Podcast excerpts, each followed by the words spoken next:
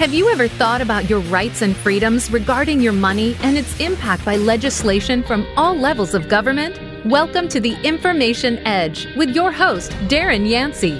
Darren has over 40 years of experience in key sectors of the economy, and he's been knee deep in politics for over a decade. He's going to get into detail on these sectors, the politics surrounding them, what they mean to you, and how you can protect yourself and be involved. Now, live from Texas, your host, Darren Yancey.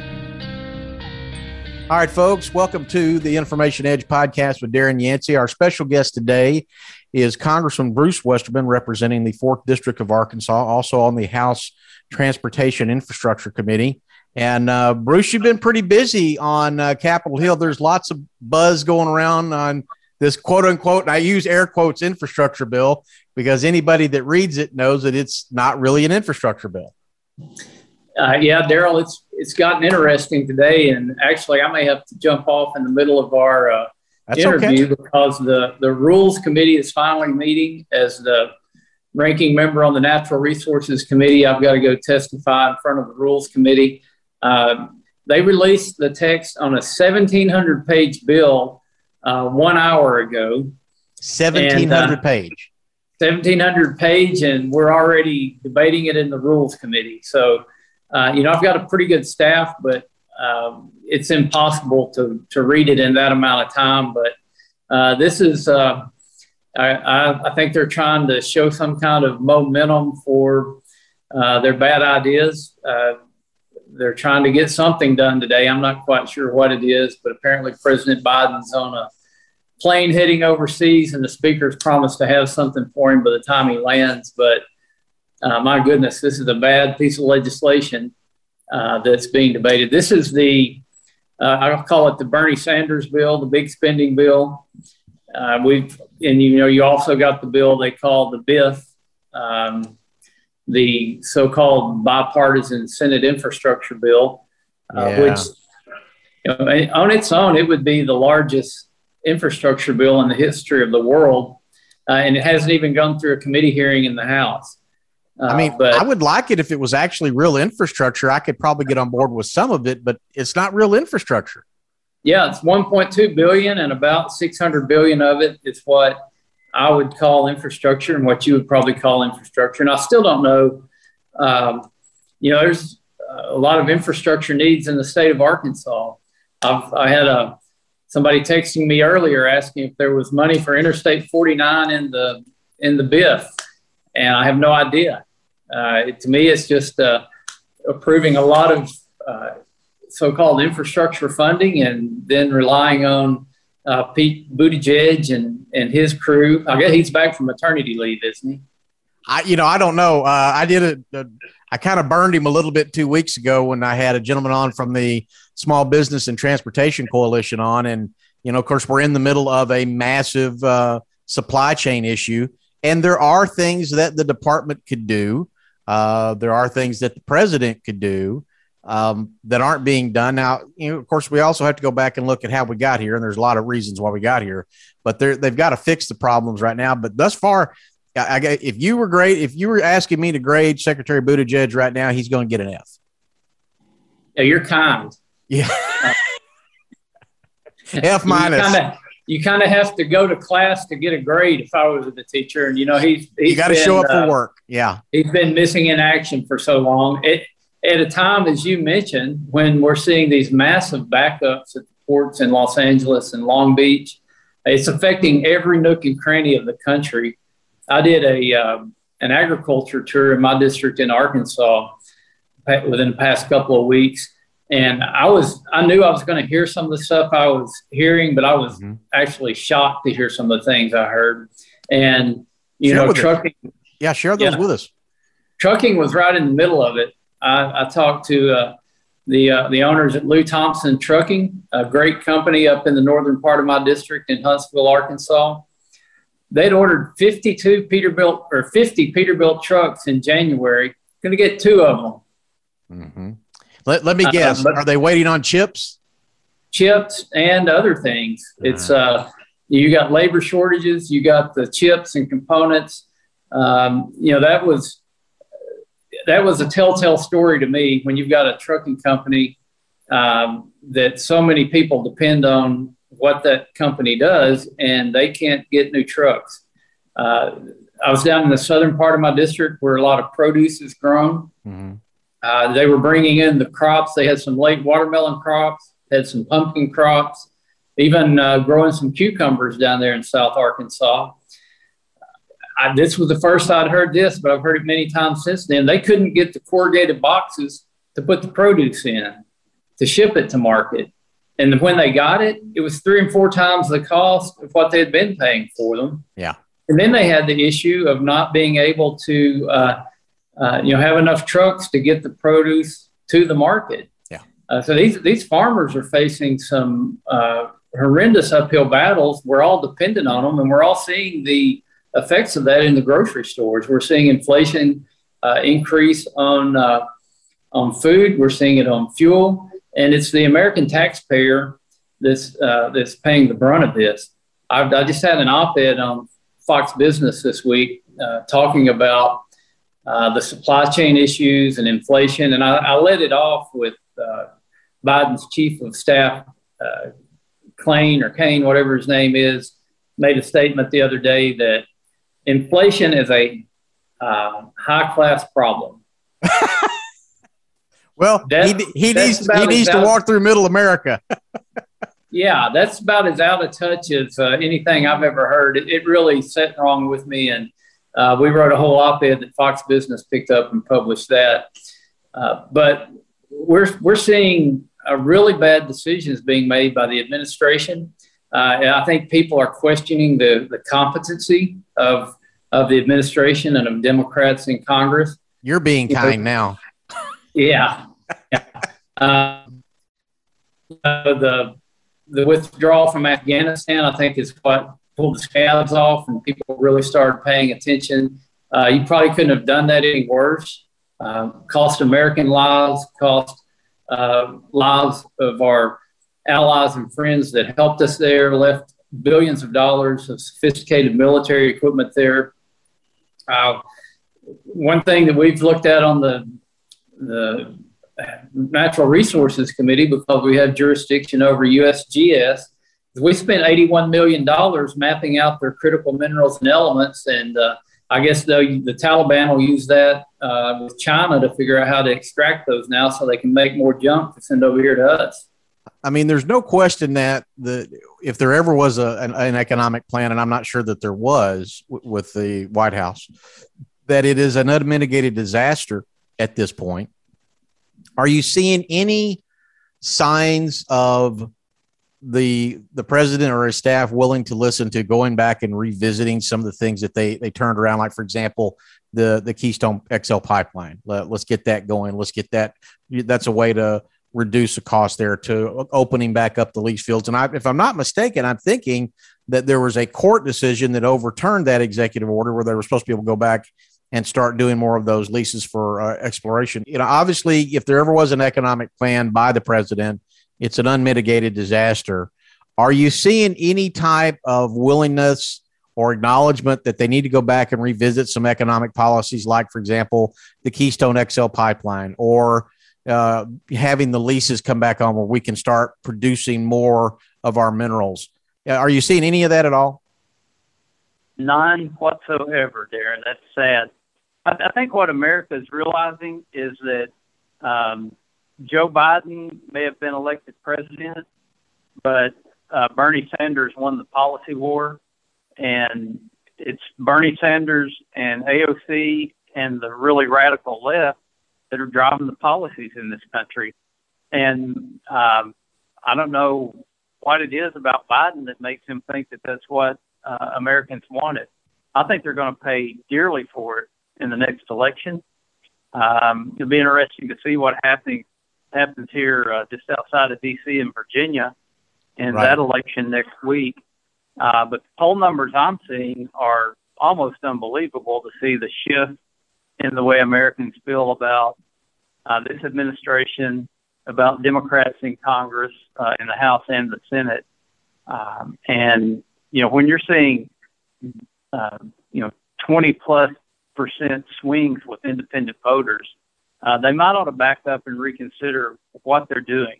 And to act like this is a mandate by the American people to go out and do highly partisan legislation uh, that's bad for American jobs, it's bad for American taxpayers, that's uh, enabling our adversaries. You know, they're cutting out energy production in the U.S. and begging OPEC, not just OPEC, OPEC plus the original 13 OPEC members plus the the 10 who uh, include Russia, Iran, Venezuela, and countries like that, begging them to supply oil for us, which you can't even they can't even claim the environmental argument when they're shutting down U.S. production, which is cleaner and safer and more efficient, and getting it from these rogue countries. Uh, yeah. It's just mind-boggling what's driving this policy. Well, I, I, don't. I don't think at this point it's mind-boggling. I think it's very obvious. Uh, there's there's what appears to be a dedicated uh, effort by the Democrats to basically take America and, and and knock it down to a third world country. I don't think there's any any question, and I think the electorate's simply not going to put up with it. Uh, the question is whether we can survive to the midterms, and uh, I'm concerned about the effort to try to federalize elections because realistically, and you and I'd certainly like to have you chime in on this. If HR one had passed, or if HR four somehow makes it on the books, um, that's effectively a constitutional amendment that I don't see anybody trying to send to the states for ratification. It's horrible. It's uh, it didn't get the billing HR one um, for no reason at all. That means it's their number one bill, their number one priority, which also means it's the number one worst thing they could probably do. Uh, at least if they pass this terrible spending bill, uh, we'll still have a chance through the process to go back and fix it. But if they federalize elections, which I believe is in direct violation of the Constitution, it is. Uh, but that doesn't seem to stop them stop them on other things. Uh, what they're trying to do is lock in the political power uh, so that they can keep just forcing bad policies into place, keep socializing this country, and uh, keep pushing the Bernie Sanders and the radical left agenda. Well, my uh, concern part of it. Yeah, my concern if something like that were to pass and and not be stopped at the Supreme Court level, I I, I have a feeling you might have an all bets are off on keeping the republic. You know, uh, they they may have called January 6th an insurrection. It wasn't, but you would probably have a legitimate insurrection on your hands nationally if they try to take that power away from the states. Uh, that's my opinion. I hope it doesn't come to that. But let's let's let's visit just a second now. You you you're you're sitting on that natural resource. You're sitting on the transportation. You've got that inside track. Right, there's some things, and I and I actually did a show about this yesterday on some things that could be done. Number one, I, I understand the longshoremen's unions don't want to allow automation in. I get that they want to keep their jobs, don't have a problem with it. Uh, why is there not more pressure for them to be to have people down there 24 7 more people more support to get the folks in there, uh, as well as pressure on, on Governor Newsom to help involve with that. And if they won't do that, has there been discussion of bringing the National Guard in where they can help unload some of these, these ships? Oh, the, the National Guard and the military should have been there weeks ago. Um, I, I was getting asked those questions by uh, by folks back home in my district who were, you know, on the front lines of this, seeing these supply chain shortages. Uh, one gentleman has a uh, a business been very successful. It's it's an industrial supply business, so anybody that's in manufacturing um, has a lot of commercial clients. They go to him to get the supplies they need, and he can't get supplies. Mm-hmm. Uh, so he he said, "Can you do anything to get the National Guard uh, at the ports?"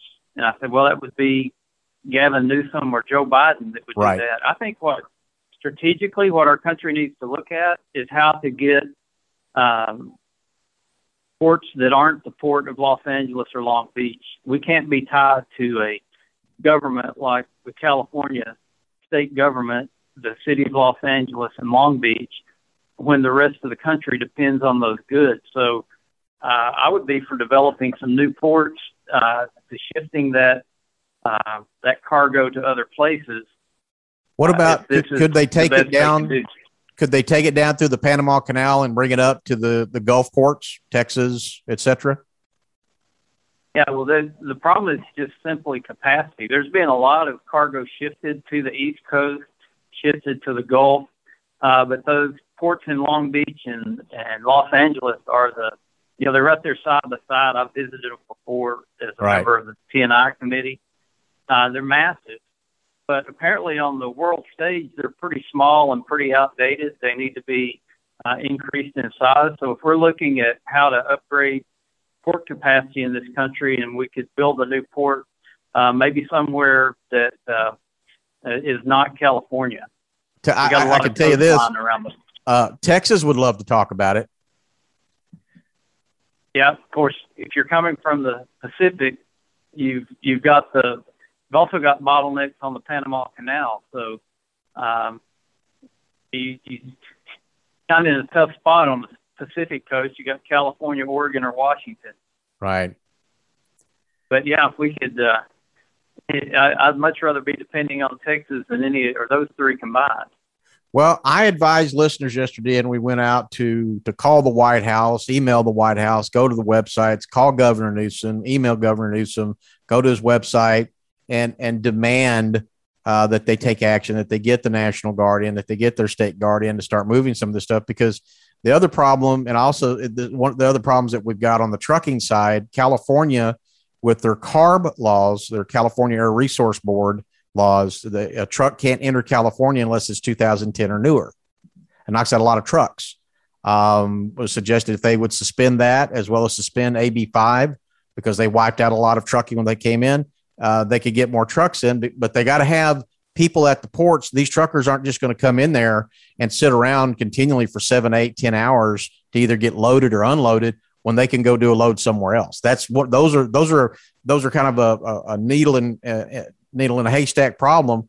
We got to get the people to unload it, but you got to get the truckers in, and the truckers aren't going to come until they know the people are there. So, you know, this is where people need folks like you out there, hopefully hammering on the folks in DC and, the White House to, you know, to, to really look at this from a reasonable span, standpoint. I guess my question is, are are we? Is this wishful thinking, or is there anybody out there that's willing to go through? Because I've I've looked at something the NRCC put out. There's 45 or 47 vulnerable Democrats. I think they're more vulnerable if there's people. I'm hearing there's not enough votes for this infrastructure vote right now. Are there some some voices on the other side of the aisle that might be willing to help put together to fix this problem, or are we just on our own?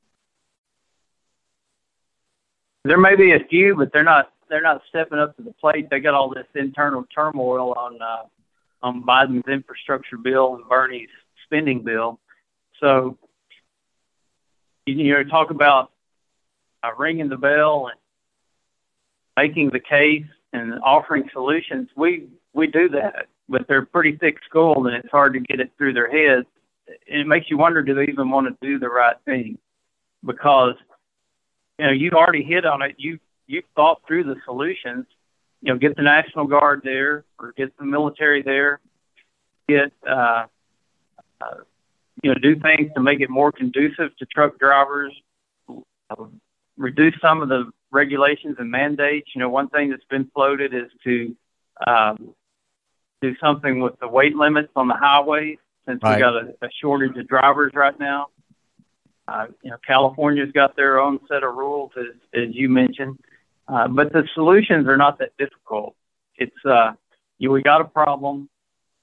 Let's analyze the problem, attack it, and actually solve the problem. And uh, you know, quit worrying about whose feelings are going to be hurt if, if uh, their specific demands aren't met when we when we solve the problem. But the country is depending on it, and uh, you know, it's just a, a sad situation when you see last count, I think 80 ships um, anchored off the the coast and, and about 60 of them in port.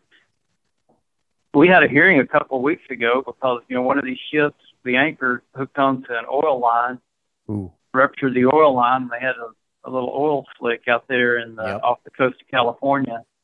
Uh, so the Democrats, you know, they uh, they got all uptight about that and wanted to have a hearing and blame the evil oil countries and not take any responsibility for the uh, the backlog uh, at the port and not take any responsibility for why was there a ship even anchored uh, where one of these uh, pipelines run. Right. You know, we have maps of that stuff. We've got a Coast Guard to enforce those laws, and uh, I still haven't heard a good explanation as to why um, this foreign ship anchored on one of our uh, oil lines and ruptured it. All I've heard about is the if it wasn't weren't for the evil oil company, we wouldn't have an oil slick. Well, I'm not. I'm not going to blame the evil oil company on that because I don't think they're evil, and we know that we need them. So at oh, this I'm, point, I'm being, I'm I know. being facetious. I'm saying what my colleagues across the aisle were saying. I believe me, I I, I get it, and I, I guess my question is, are you? I mean, we know there's an internal war going on with the Democrats, but at the end of the day, somehow they still come together and they still vote. I mean, lockstep.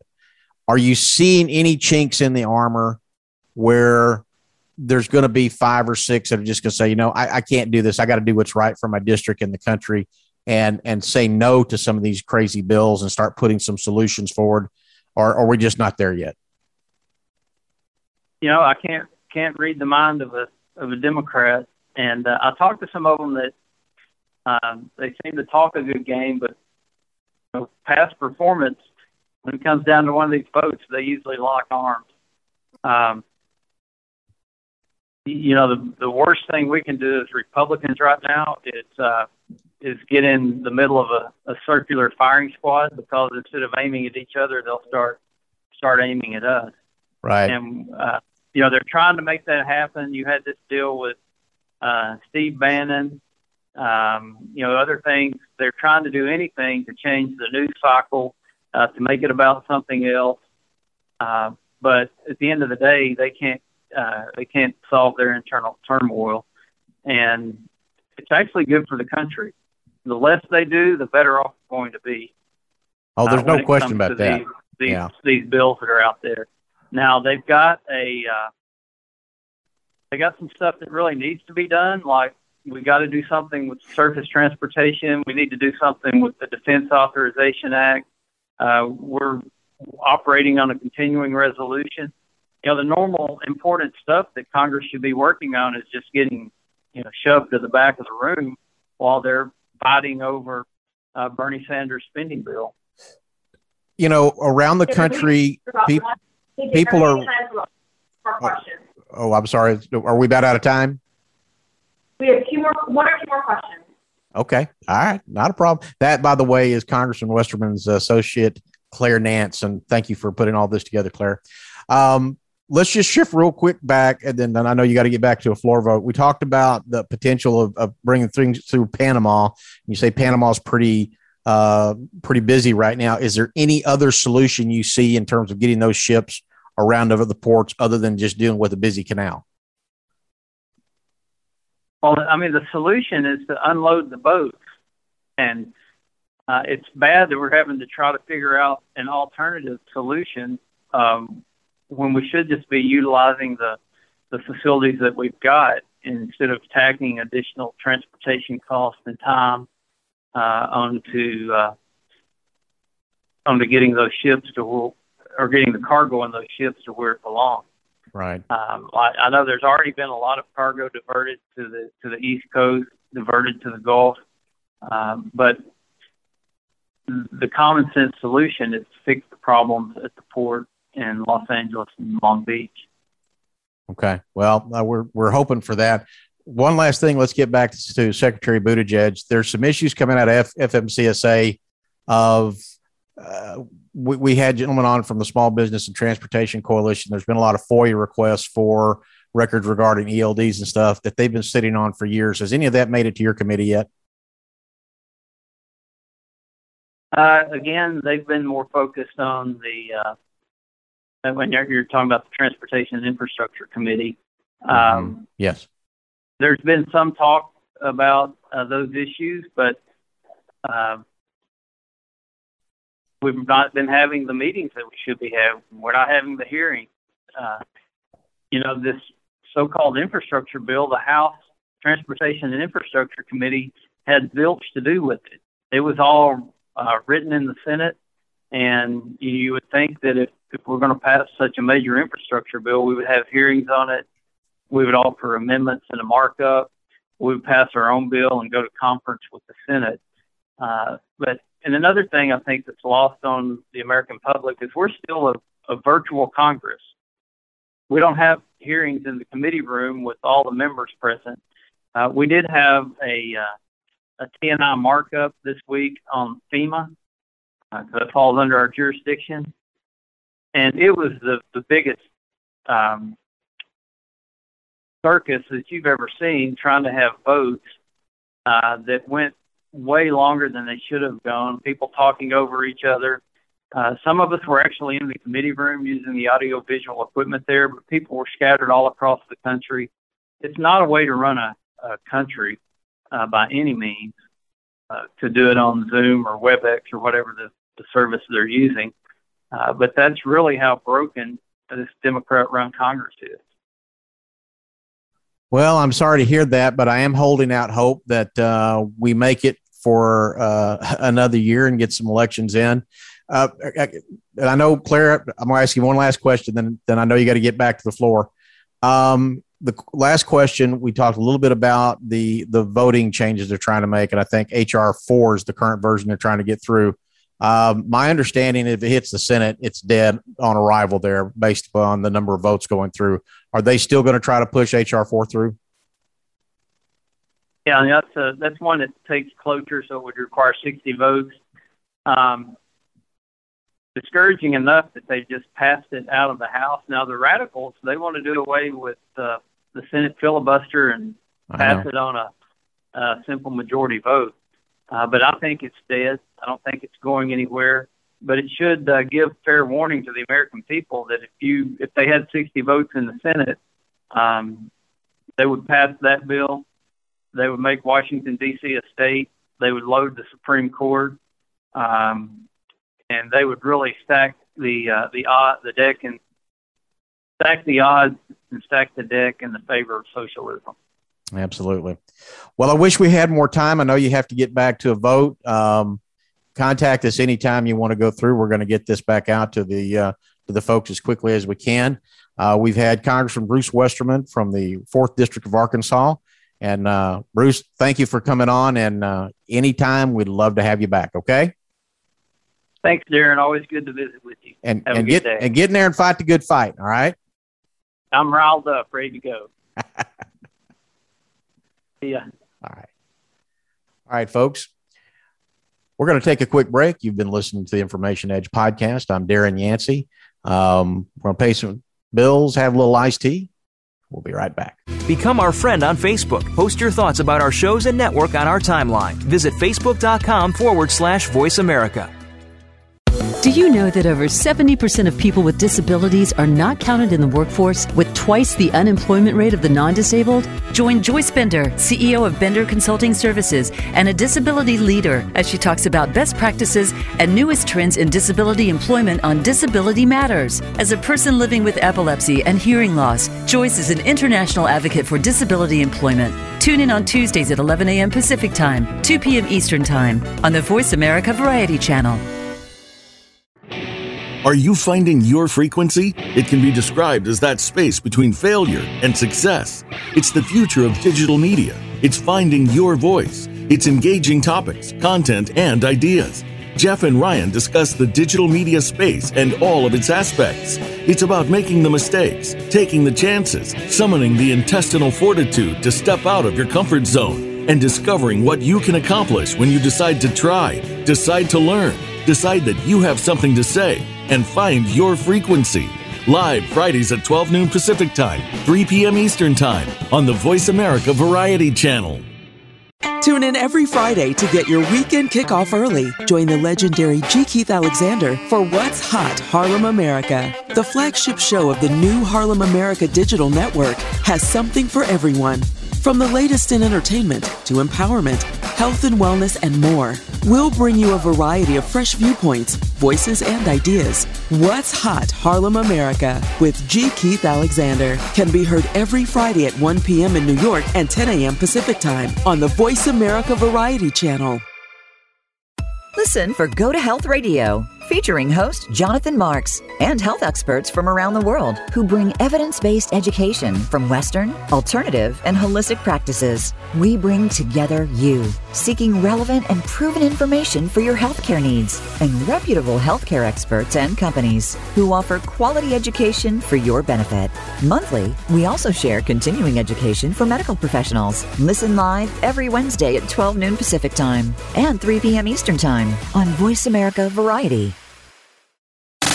Have you friended us on Facebook yet? Why not? Just go to facebook.com forward slash voice America or search for the keywords voice America. Once you are part of our Facebook network, you'll receive daily messages about what's happening with our shows, this week's featured guests, and new happenings at the Voice America Talk Radio Network. And you can add your voice to the always active discussions on our timeline. Just go to facebook.com forward slash voice America or search for voice America.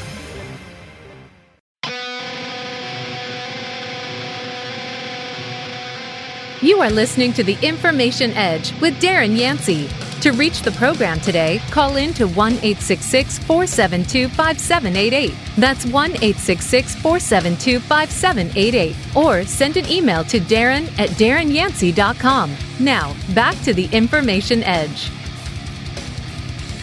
All right, folks, welcome back to the Information Edge podcast with Darren Yancey. I apologize for some of the technical issues we had earlier in the uh, the podcast with Congressman Bruce Westerman. Unfortunately, uh, sometimes technology does not always work the way we want.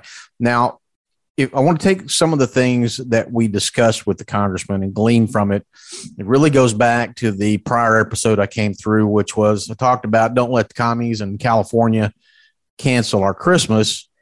And then I went back and corrected it, you know, the commercialization of Christmas. And the reason I came out with that podcast was a lot of folks were asking questions as to is there anything that can be done? Now, I put out some suggestions. The one thing I didn't talk about, I kind of slipped my mind in the uh, particular podcast, was rerouting things through other coasts. Obviously, that's being done. Obviously, Panama is being used. But as Congressman Westerman pointed out, we got to fix the current problem. Okay. We've got to get those things off of those ships. We've got to get these detention issues fixed and we've got to get our country back on track. So I'm going to go back and kind of, uh, I hate to use, I hate, I'm not a fan of regurgitation, but sometimes when uh, we've got a very critical topic and we've got some very critical solutions that involve you, the voter, you, the citizen, it's important to go back. So let's let's glean what we had out of it. We've got acknowledgement. We've got problems in the California, both the LA and Long Beach ports, which are our largest ports in the nation, by the way. Um, but it was a, a, very interesting thing that came out of that. While they're our largest U.S. ports, they're by no means apparently uh, in size consideration to some of the other ports around the world. And that is true. There are uh, other ports in Europe, uh, China, Asia that are dramatically longer. Now, a lot of that has to do with automation that they've done um, in addition to human. So what's our biggest crux that we have right now that we're dealing with out on those ports? Well, it's the longshoremen. Okay. Now, I'm not against the longshoremen. I'm not against the longshoremen's union. If you're a longshoreman, I'm not out for your job. Matter of fact, I'd like you to work more hours right now. I'd like you to be making more money. But your union's got to make that decision. Unfortunately, if you guys can't come in there and, and start putting more people in and doing 24 hour shifts, more folks in to help get this go through, then this is one of the few times you're going to hear me say the government's going to have to come in and do the job you're not willing to do. So, how do we do that? Well, you heard what I talked about in the prior program, and uh, it was echoed with Congressman Westerman. So, what are our solutions? Well, there's a twofold portion of it. Number one, uh, it's California ports. That falls under the authority of their chief executive officer, which is Gavin, don't call me Alfred E. Neuman Newsom. He has authority to call out his state's National Guard and have them come in. And uh, I'm going to highly recommend that everybody that this message reaches, whether you're in California or not, that you start emailing and calling and website visiting uh, Governor Newsom's website and communicating to him in a very polite manner. We don't look. We're not here to, to call people names. We're not here to make threats. But what we are here to do is say, hey, we know this is your job and you're not doing your job. Do your job. Okay. Call out the National Guard. At the same time, there needs to be a reciprocal effort on the White House and Joe Biden. And in that reciprocal effort, you also have to put pressure on Congress to put pressure on the White House. So while you're emailing Joe Biden, while you're going to his website and doing queries, while you're calling the White House line and leaving those messages, you need to be doing the same with Congress. Now, if you don't know who all to contact, you know what? I've got a website that does that for. It's called the informationedge.net. You can go up to government sites. I've got all the congressional sites for the U.S. House and the U.S. Senate.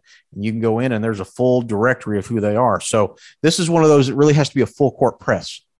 This is not any one committee uh, responsibility because even though there's certain ones that have been allocated to this, the reality is it's not being done.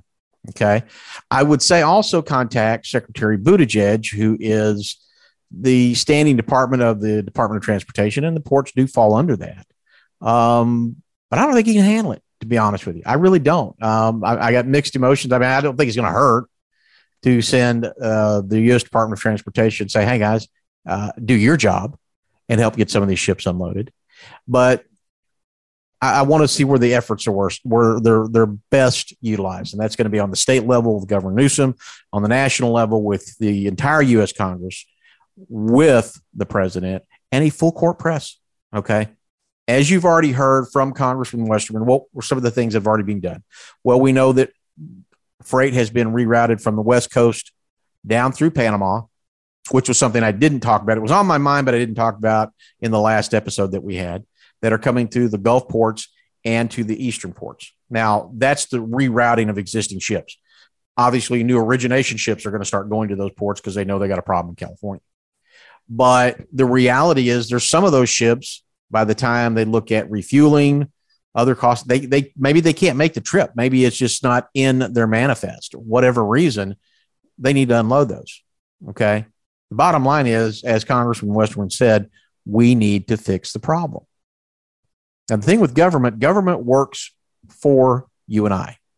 Now, I know some of you are snickering and giggling. Ah, this government doesn't do anything for me. Okay. We've allowed that to happen. It's as much our responsibility is with the goofballs that have gotten elected. It's we have an oversight of those elected officials. We have a communications responsibility to those elected officials. If we're not doing those responsibilities, well, chaos ensues. A lot of the problems that are happening right now are happening because we've been asleep for a number of years. We're now waking up and we're not sure which voice to use what to do with our hands, what angry face to use. How do you protest in a manner that doesn't get you arrested? A lot of folks have those questions. Look, there was a reason that they have cracked down on folks from January 6th. They want to send out a message. If you dare raise a hand against this government, we're going to come against you. Well, guess what? We created you. We have every right to go protest. We have every right to go through the House of Representatives, the U.S. Senate, the White House. Those are the people's houses. We pay for it. We built them. We have a right to go through them. We have a right to be in them and even holler at the people we hired. That's right. We have that right. And if our government is committing crimes against the Constitution and the people, the Declaration of Independence very clearly sets out that we have a right and a duty to replace those governments with one that works. Now, are we to that stage? Hmm, that's a tough one. I think we're very close. I think we're very close. It, it makes me feel better knowing that bills like HR 1 and HR 4, which are bills designed to federalize elections, I think at this point are not going to go through. But make no mistake, if they feel that they could cheat and get enough people in and pass those, they'd pass it. And then what happens? if those bills were to come in and take away states' powers and not go back and do the constitutional requirement of requiring the states to ratify them, you could say nullification's process, but effectively you've declared civil war at that point. So, what is the ultimate solution? It's it's vigilance. It is determination. It is participation, constant and relentless. And I understand you get tired. I get it. I can promise you, I've been involved in politics, po- actively involved in politics, politics, can't get my mouth working, since 2009. I ran for a congressional seat, had to get out of that race because Uh, my property was actually condemned at that time for not one, but two, uh, what they call fat boy production lines, pipelines, which made my property unsellable at that time. And uh, we were going to try to downsize and get a smaller house if I went up to DC. Well, that became no longer a possibility. I went and switched and campaigned on a state level, had a good race. Um, got an incumbent out, not the way I wanted it to, but got him out. I didn't get elected because I got outsmarted by some folks that cross voted. It was a it was a it was an interesting experience. And it opened my eyes of what the political experience is. Every step of the way, your political enemy is thinking of things that you don't think about. They're thinking of ways to win where you're not. See, this is the problem that we have with the Republicans elected in office right now. We don't have enough people willing to think like the enemy. And the enemies are liberals. Now, they call themselves Democrats. They're not Democrats. They're liberal socialists slash communists that are that have hijacked the Democrat Party and using its flag and banner to distribute and disseminate their ideologies. But make no mistake about it, they're embracing and trying to propagate socialism. I, I think we earlier, I think let's scrap that word, communism. They really want to do communism. So it's up to us right now until we can correct the mistakes that we've allowed to happen. Okay, we've allowed this stuff to happen. We've been in a, we were asleep at the wheel. Look, I go back. My first election was Ronald Reagan in 1984. Reagan was the last good president we had, in my opinion, until President Trump. George Bush, 41, was not a good president. Bill Clinton actually, there were things about Clinton's presidency that actually were good. But unfortunately, what he did with North Korea and China kind of washed that away. Um, Bush 43 was a disaster. And behind him was another disaster, Obama. We, a lot of you didn't see that glimpse of light in Reagan. And a lot of us had that bolster of Reagan, and it went on for so long. It took so long to reverse it that we were dumbed down. We were silenced down. We didn't realize what was happening. And then President Trump came along and he w- went and he took a knife and he cut through the darkness and he opened up the light. And many of you in this country, for the first time, got to see what a real, unshackled free market economy could do. You saw what actual America First political policies can do. And for those of us that have been around long enough, we were, we were going, oh my God, that's right. We can do this. We've been here before. And we got lulled to sleep. Well, we're no longer asleep. The giant's awake. And now you got to deal with the giant. Now, the giant can be passive or the giant can be violent. I'd rather be a big lumbering giant and just use the size and go, do you really want to take this on? And get peaceful results from it. But make no mistake, all these things that are coming to it, all these port issues, all these energy issues, this is a long term plan. Folks, they want to take away everything that we've worked for and make us dependent on the state. All right, we're up against a hard break right now. You're listening to the Information Edge podcast with Darren Yancey. I'm going to pay a few bills. We'll be right back. Become our friend on Facebook. Post your thoughts about our shows and network on our timeline. Visit facebook.com forward slash voice America. Do you know that over 70% of people with disabilities are not counted in the workforce with twice the unemployment rate of the non disabled? Join Joyce Bender, CEO of Bender Consulting Services and a disability leader, as she talks about best practices and newest trends in disability employment on Disability Matters. As a person living with epilepsy and hearing loss, Joyce is an international advocate for disability employment. Tune in on Tuesdays at 11 a.m. Pacific Time, 2 p.m. Eastern Time on the Voice America Variety Channel. Are you finding your frequency? It can be described as that space between failure and success. It's the future of digital media. It's finding your voice. It's engaging topics, content, and ideas. Jeff and Ryan discuss the digital media space and all of its aspects. It's about making the mistakes, taking the chances, summoning the intestinal fortitude to step out of your comfort zone, and discovering what you can accomplish when you decide to try, decide to learn, decide that you have something to say and find your frequency. Live Fridays at 12 noon Pacific Time, 3 p.m. Eastern Time on the Voice America Variety Channel. Tune in every Friday to get your weekend kickoff early. Join the legendary G. Keith Alexander for What's Hot Harlem America. The flagship show of the new Harlem America Digital Network has something for everyone. From the latest in entertainment to empowerment, health and wellness, and more, we'll bring you a variety of fresh viewpoints, voices, and ideas. What's Hot Harlem America with G. Keith Alexander can be heard every Friday at 1 p.m. in New York and 10 a.m. Pacific Time on the Voice America Variety Channel. Listen for Go to Health Radio featuring host Jonathan Marks and health experts from around the world who bring evidence based education from Western, alternative, and holistic practices. We bring together you, seeking relevant and proven information for your healthcare needs, and reputable healthcare experts and companies who offer quality education for your benefit.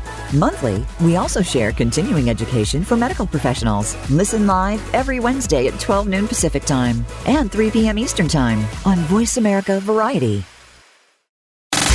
Have you friended us on Facebook yet? Why not? Just go to facebook.com forward slash voice America or search for the keywords voice America. Once you are part of our Facebook network, you'll receive daily messages about what's happening with our shows, this week's featured guests, and new happenings at the Voice America Talk Radio Network. And you can add your voice to the always active discussions on our timeline. Just go to facebook.com forward slash voice America or search for voice America.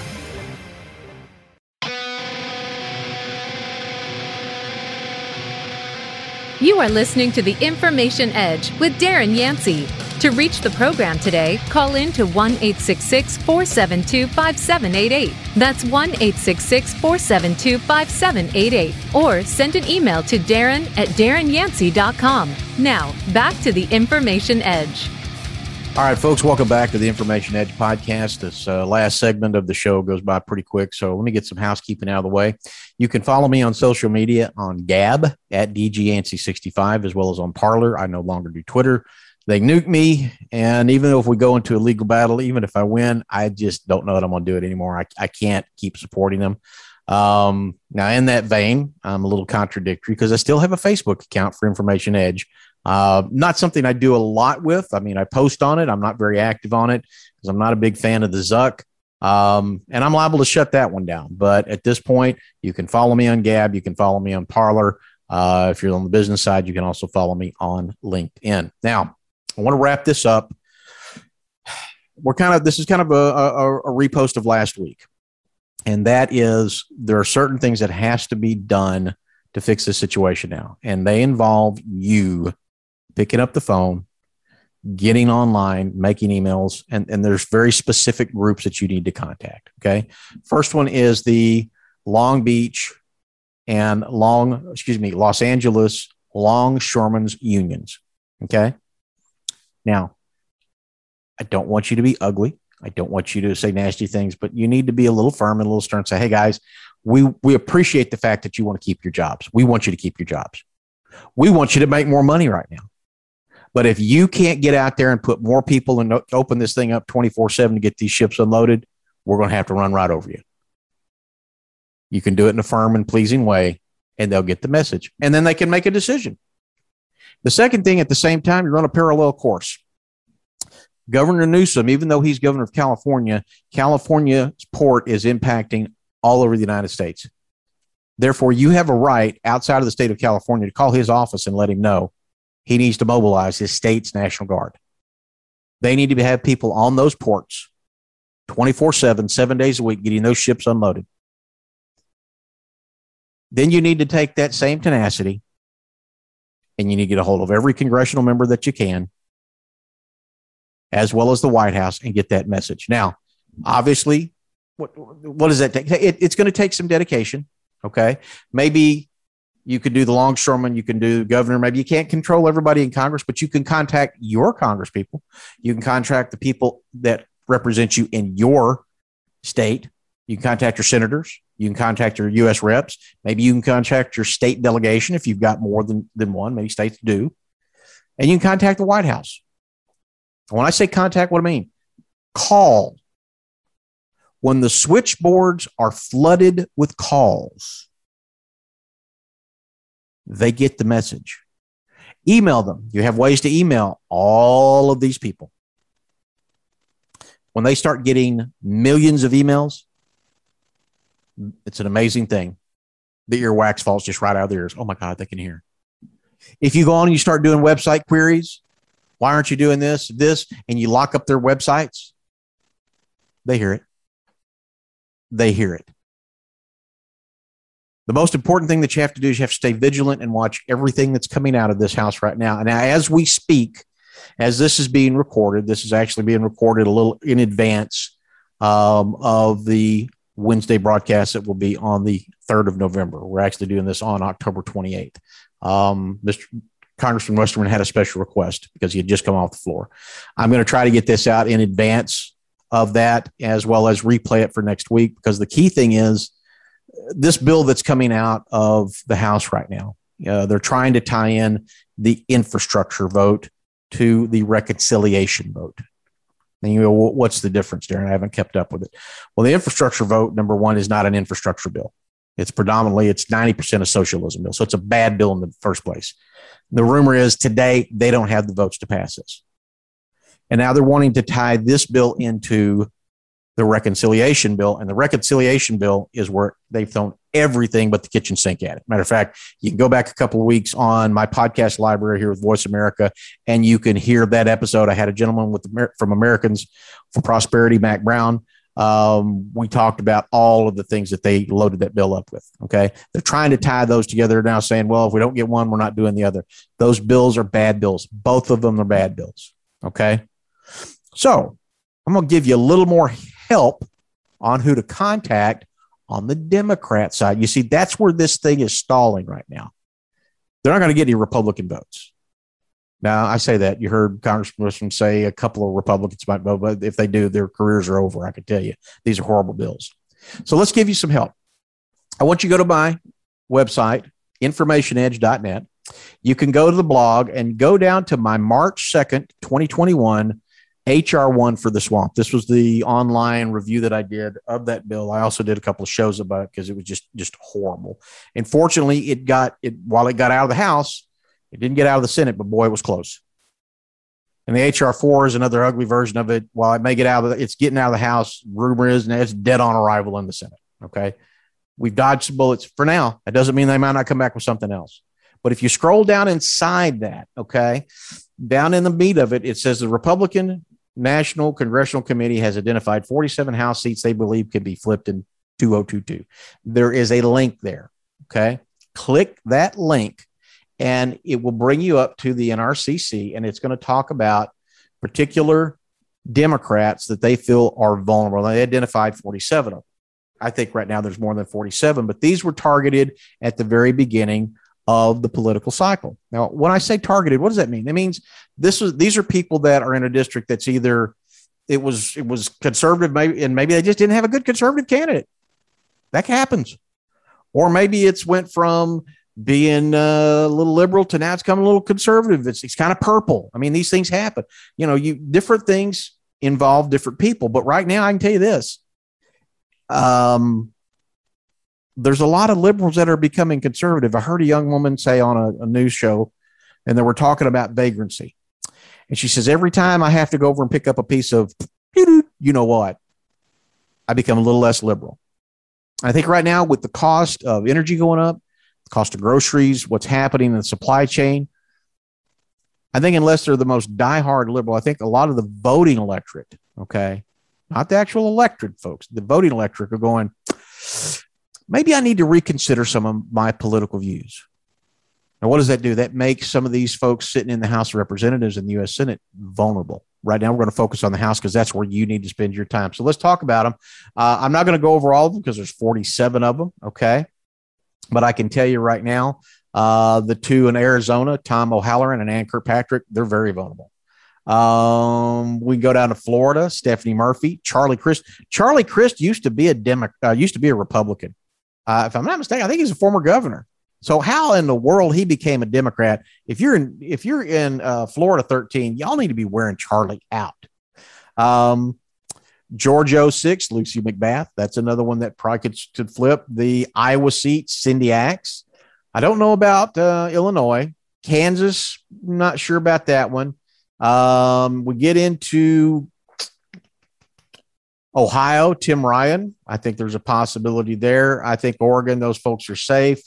PA8, uh, that is Matt Cartwright. Matt Cartwright was the author of the bill that's designed to raise trucking insurance so he can enrich his law firm. Uh, PA 17, Connor Lamb. He's definitely in a very, he's in a, he's in a red leaning district. Texas 7, Lizzie Fletcher. No question that Lizzie is uh, someone that you could call and wear on. Texas 15, Vicente Gonzalez. And I got to tell you something Vicente. He's actually, he's, he's actually a pretty good guy. Okay. Uh, he's what I would call one of the last of the blue dog Democrats. Um, this is someone that he's got some liberal leanings on social policies, but he's a fis- fiscally conservative person. Um, you're going to get some mixed stuff on from immigration, but not a bad individual by any stretch of the means. I think Vicente is someone that's vulnerable to vote against the Democrat policies. Right behind him, Texas 28, Henry Cuellar they're kind of molds the same one. What's happening in South Texas right now? They expected to have all of the influx of of the second generation Hispanics that have grown up from some people that were that were legal, some that weren't. They were expected they were going to be lock and step Democrat voters. Well, you know what the funny thing happens? They're not. They're conservative. They believe in conservative principles and they're starting to vote that way. And it is scaring the Democrats to death. So those two gentlemen, Vicente Gonzalez, Henry Cuellar, oh yeah, I, I think they're possible to flip. Uh, past that, we get down to some others. It's not go. You know, I think Virginia right now they got two Elaine Luria, Abigail Spanberger. They're they're vulnerable right now. Virginians, I think, are pretty pretty nasty. We'll know next week if they elect a Republican for governor or not. If that te- state is starting to flip. So I'm giving you these names. You obviously can go to the site, pick this link, go through, pick them. Those are some of the ones I would kind of focus on. Give them calls, and again, be respectful. Don't be ugly. Okay. You, are to get you're to get more flies with honey than you are salt. All right, folks, we're out of time today. I hope this has been a great message. We always try to bring something that is informative, uh, educational, a little bit uh, on the entertaining side, but always decide to get the muscle between your ears thinking. You've been listening to the Information Edge podcast. I'm Darren Yancey, and I'll be back next week with another message. God bless you and have a great day.